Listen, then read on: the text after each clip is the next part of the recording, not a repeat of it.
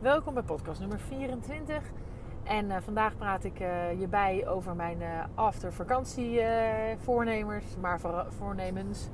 Maar vooral over het vervolg van het boek The E-Myth en mijn vertaling daarvan in de praktijk. Veel luisterplezier!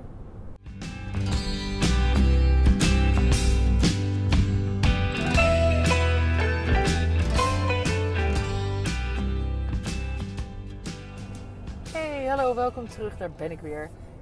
Terug in Nederland ook echt, dus ik ben er ook letterlijk ook echt weer. En um, ik uh, luister altijd even het laatste stukje van mijn vorige podcast om ook even te kijken van, oh ja, wat, uh, waar eindig ik mee, zodat ik erop door kan pakken. En toen hoorde ik die heerlijke krekels en dat water van het Gardermeer wat tegen, uh, tegen de rotsblokjes aan klutste. En toen dacht ik, oh, wat heerlijk. Het lijkt overigens al wel weer heel lang geleden. Um, maar uh, het is echt super lekker geweest. En het is ook heel fijn om weer thuis te zijn. En um, in de vorige podcast sprak ik over uh, nou ja, mijn voornemen. Mijn voornemen sowieso om weer meer ritme te krijgen in uh, deze podcast. Me even niks aan te trekken van mijn stemmetjes. Die af en toe zeggen: ja, wat is er nou voor boeiends aan wat jij te vertellen hebt. Um, en, en gewoon te delen. En als je er niet wil luisteren, ook even goede vrienden. En als je het wel leuk vindt, super. En daar had ik het dus over het boek The E-Myth en um, dat heb ik inmiddels uitgelezen. Ik ben inmiddels begonnen in Clockwork. Dat is een beetje, volgens mij een beetje vergelijkbaar. Um, ja, wel anders, maar vergelijkbare adviezen. Maar goed, dat ben ik pas bladzijde 2, dus heel veel verder ben ik niet. Maar is wel leuk, want ik heb dus over het boek vorige keer al verteld van die drie rollen die je als um, ja, ondernemer eigenlijk moet hebben. Die technician, dus echt uh, die vakman, maar die zit in je de manager en de entrepreneur. De entrepreneur die echt uh, de visie en de innovatie, de, de horizon in beeld heeft de manager die dat ook echt kan vertalen naar praktische handen en voeten. En uh, systemen en orde en, uh, en, netheid. En de technician is de vakman, hè, degene die het werk doet. En vervolgens die drie fases in de ondernemerschap. Dus de infancy, adolescence en maturity. Of van bedrijven bedoel ik, niet van ondernemerschap. En um, dat als je dus inderdaad alleen maar in die techniciansrol blijft zitten... dat je dan ook vast blijft zitten in die infancy... en je eigenlijk helemaal kapot werkt. Daar komt het dan op neer. En, en hij noemt ook cijfers in zijn boek van hoeveel mensen daar in die fase ook stranden. De, van eh, de small businesses, zeg maar. Dus volgens mij 75% zelfs uh, noemt hij. Dat zijn cijfers uit Amerika natuurlijk, maar goed. Um, en vervolgens, um, als je dus inderdaad mensen gaat aannemen en ook die managersrol wat meer kan, kan gaan pakken, dan, dan kom je in die adolescence fase. Um, wat daar dan vaak weer een valkuil is, want daar eindigde ik mijn vorige podcast na die fase van de adolescence die ik had gelezen is dat je uh, het heel erg als je mensen gaat aannemen, het dan uit handen gooit. En vervolgens ook weer terecht komt in van, oh, maar er gaat ook wel dingen mis. En de neiging is dan om weer in die technicians rond te schieten en helemaal de uitvoering weer te pakken. Nou, dan zegt hij, gaat ook veel uh, mis in, in, nou ja, dan gaan ook die, die bedrijven kapot daaraan. Um, en het, wat je wil is natuurlijk streven naar die maturity fase. En nou, dan zijn eigenlijk en die drie rollen in balans in jou als ondernemer. En hij stelt die ondernemer wel echt centraal. Dus die uh, um, entrepreneur, de manager en de technician. En dat die drie rollen in balans zijn in jou. En dat je je bedrijf daarmee dus naar die volwassenheid kan tillen. Nou, daar heeft hij ook wel een heel stappenplan voor. Want eigenlijk de basis van zo'n uh, volwassen bedrijf, zoals hij dat noemt, um, herken je aan um, eigenlijk de kopieerbaarheid van alles. Hè? Dus de kopieerbaarheid van ja, kopieerbaarheid is niet helemaal het goede woord, maar eigenlijk franchisable maken van je, van je bedrijf. Dus zorgen dat iedereen heel duidelijk heeft wat, wat de taken zijn die er zijn, wat zijn functies zijn. Dat ook uitschrijven, um, scripts maken, systemen maken, waardoor je dus mensen ook inwisselbaar maakt. Waardoor je vooral dus ook jezelf inwisselbaar maakt. Maar ook voor managementsystemen, ook dat stuk um, in een systeem gieten, in een uh, kopieerbaarheid, herkenbaarheid, zodat de klant altijd dezelfde ervaring heeft bij het bedrijf. Hij noemt ook een heel mooi voorbeeld van een kapperszaak waar die dan komt en daar is hij drie keer en heeft hij drie keer een totaal andere ervaring. Los van elkaar op zich fantastische ervaringen. De ene keer um, heeft hij een heel speciaal haarbehandeling waar hij helemaal enthousiast van is. De tweede keer krijgt hij gewoon de hele tijd bakjes koffie aangevuld. En de derde keer komt er een uh, assistente die super veel aandacht geeft en hem een wijntje geeft. En hij zegt ook, ja, na die drie keer, het waren op zich staand allemaal hele fijne ervaringen. Maar ik voel me overgeleverd aan um, aan, de, aan het bedrijf en de bedrijfseigenaar. Want ik bepaal dus niet welke ervaring ik heb en dat ik daarom terugkom. De eigenaar bepaalt welke ervaring ik heb. En dat vind ik helemaal niet prettig. Want, want hij geeft ook aan, ja, je wil ergens voor kunnen kiezen wat jij een gave ervaring vindt. En als je elke keer iets anders meemaakt, ja, dan wordt het eigenlijk een beetje onbetrouwbaar van. En dat is natuurlijk iets typisch wat we niet helemaal bedenken. Ik niet in ieder geval. Heb ik ook wel, ja, trouwens, heb ik wel een keer bedacht. Maar we hebben ook wel eens gehad zo van, eh, weet je, we hebben natuurlijk in het begin van ons restaurant bijvoorbeeld gaven in voorgerecht was altijd een plankje met allerlei voorgerechtjes.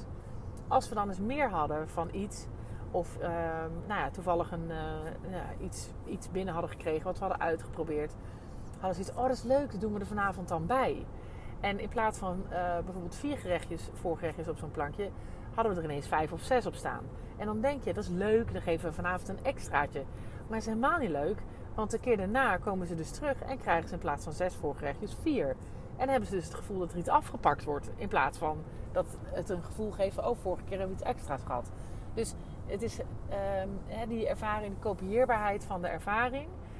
Um, die is belangrijk, geeft hij ook aan. Zo van, zorg dat die scripts en die systemen allemaal duidelijk zijn. Dat dingen uitgeschreven staan ook. Dat mensen op dezelfde manier in de basis reageren. Dan kan je denken van ja, dan wordt het een ontzettende uh, robotachtige situatie van. Maar dat is natuurlijk niet zo. Hij geeft ook aan van ja, als je dus in de basis de grote lijnen vertaalt in script en de kernwaarden daarin ook uh, vertaalt, dan is het vervolgens de persoon die de muziek maakt. En dan heb je dus de ruimte als persoon om jouw kleur aan te geven. Zonder dat de kern van de ervaring verandert. Nou, ik vond het super interessant. Nogmaals, het boek is echt een aanrader. Um, en ik was al wel een beetje bezig met uh, dat ik dacht, ja, we moeten veel meer inderdaad in die uh, systemen gieten. Werkinstructies, in de werkbeschrijvingen eigenlijk veel meer. Maar ook, hoe, hoe ontvang je mensen? Hoe, maar ook dat, dat zo'n heel schoonmaakplan. Zodat je ook zorgt dat, dat dingen niet vergeten worden. het is voor mensen voor hun werk ook duidelijker. Het is makkelijker in te springen. Dus um, ik heb daar gelijk werk van gemaakt. Dus ik uh, ga daarmee aan de slag de komende week. Ik heb ook um, daarin een, um, een afspraak met iemand die virtual assistant is. Die dus juist gespecialiseerd is in dat uh, soort dingen uitwerken.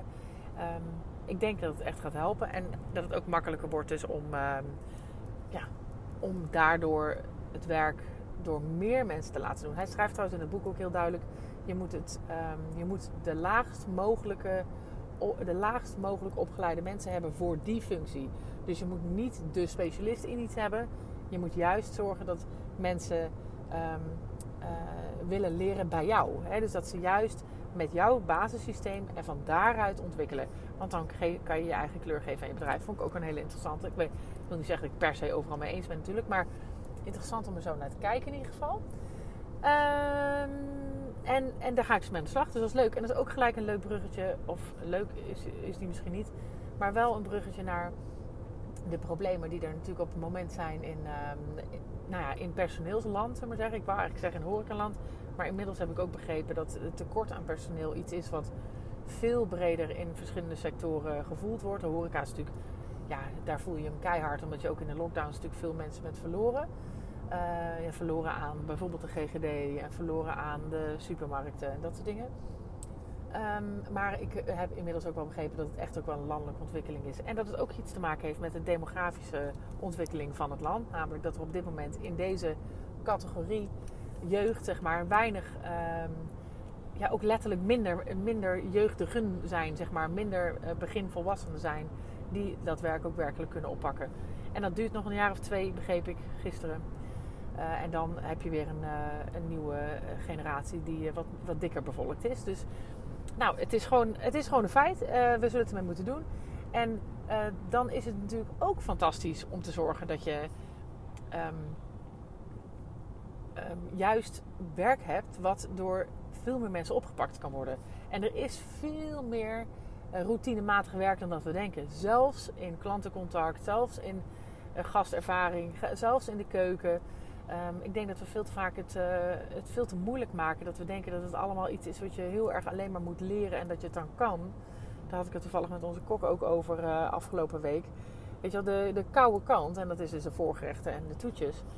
Um, die, is, die is eigenlijk best wel voorspelbaar. En, daar zit, en ik, ik zie dat hij dus elke dag opnieuw aan het uitleggen is aan weer een jong iemand eh, die nieuw is of die er voor de zoveel, eh, derde, vierde keer is. Ehm, steeds opnieuw aan het uitleggen is wat er moet gebeuren. En ook in de hectiek het moet gaan uitleggen of moet zeggen. Terwijl daar uh, best wel systemen op te maken zijn die gevolgd kunnen worden. Waardoor je in ieder geval iets daarvan al wegneemt. Dus ik zie er echt kans in. Maar ik zie er dus ook kans in dat je dus makkelijker mensen kan inzetten. En daarmee ook een klein deeltje van het personeelsprobleem wellicht kan oplossen.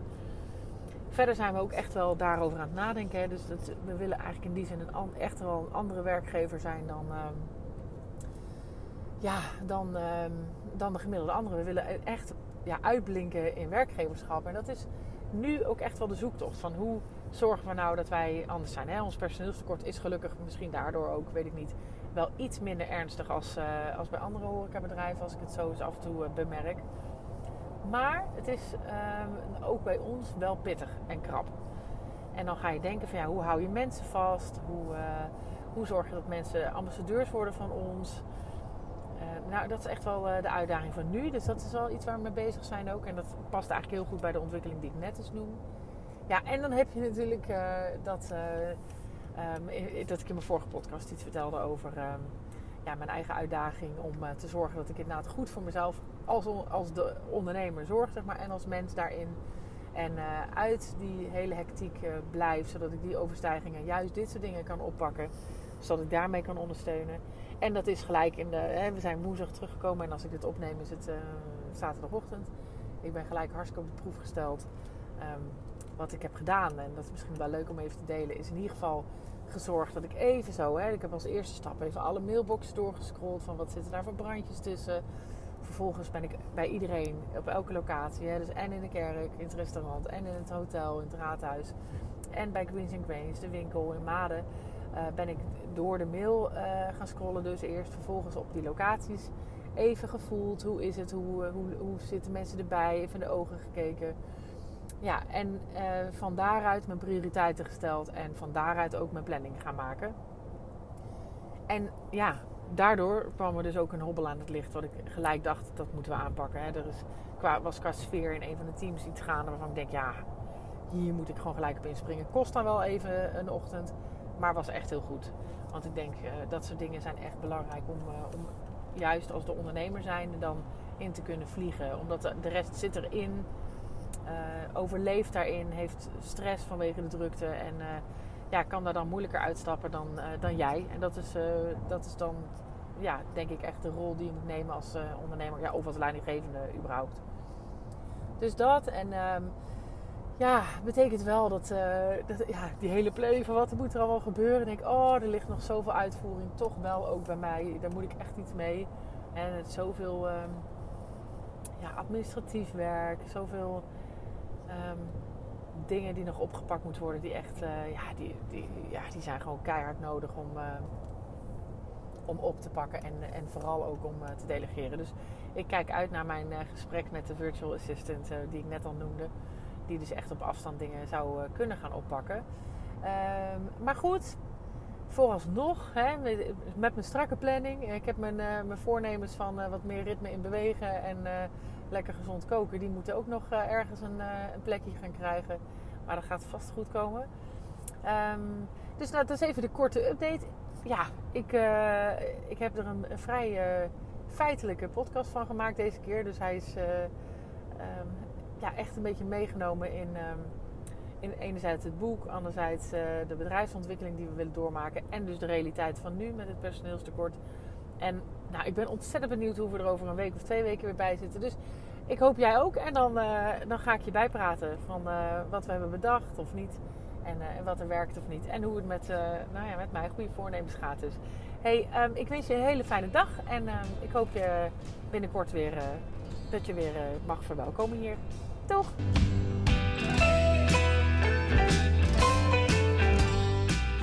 Lieve mensen, dat was hem weer. Ik hoop dat je hebt genoten van deze podcast. En op naar de volgende uiteraard. Het zou mij ontzettend helpen als je de podcast zou willen delen op social media. Zoek me op op Instagram en Facebook onder Juke Stellinga. Tot de volgende keer.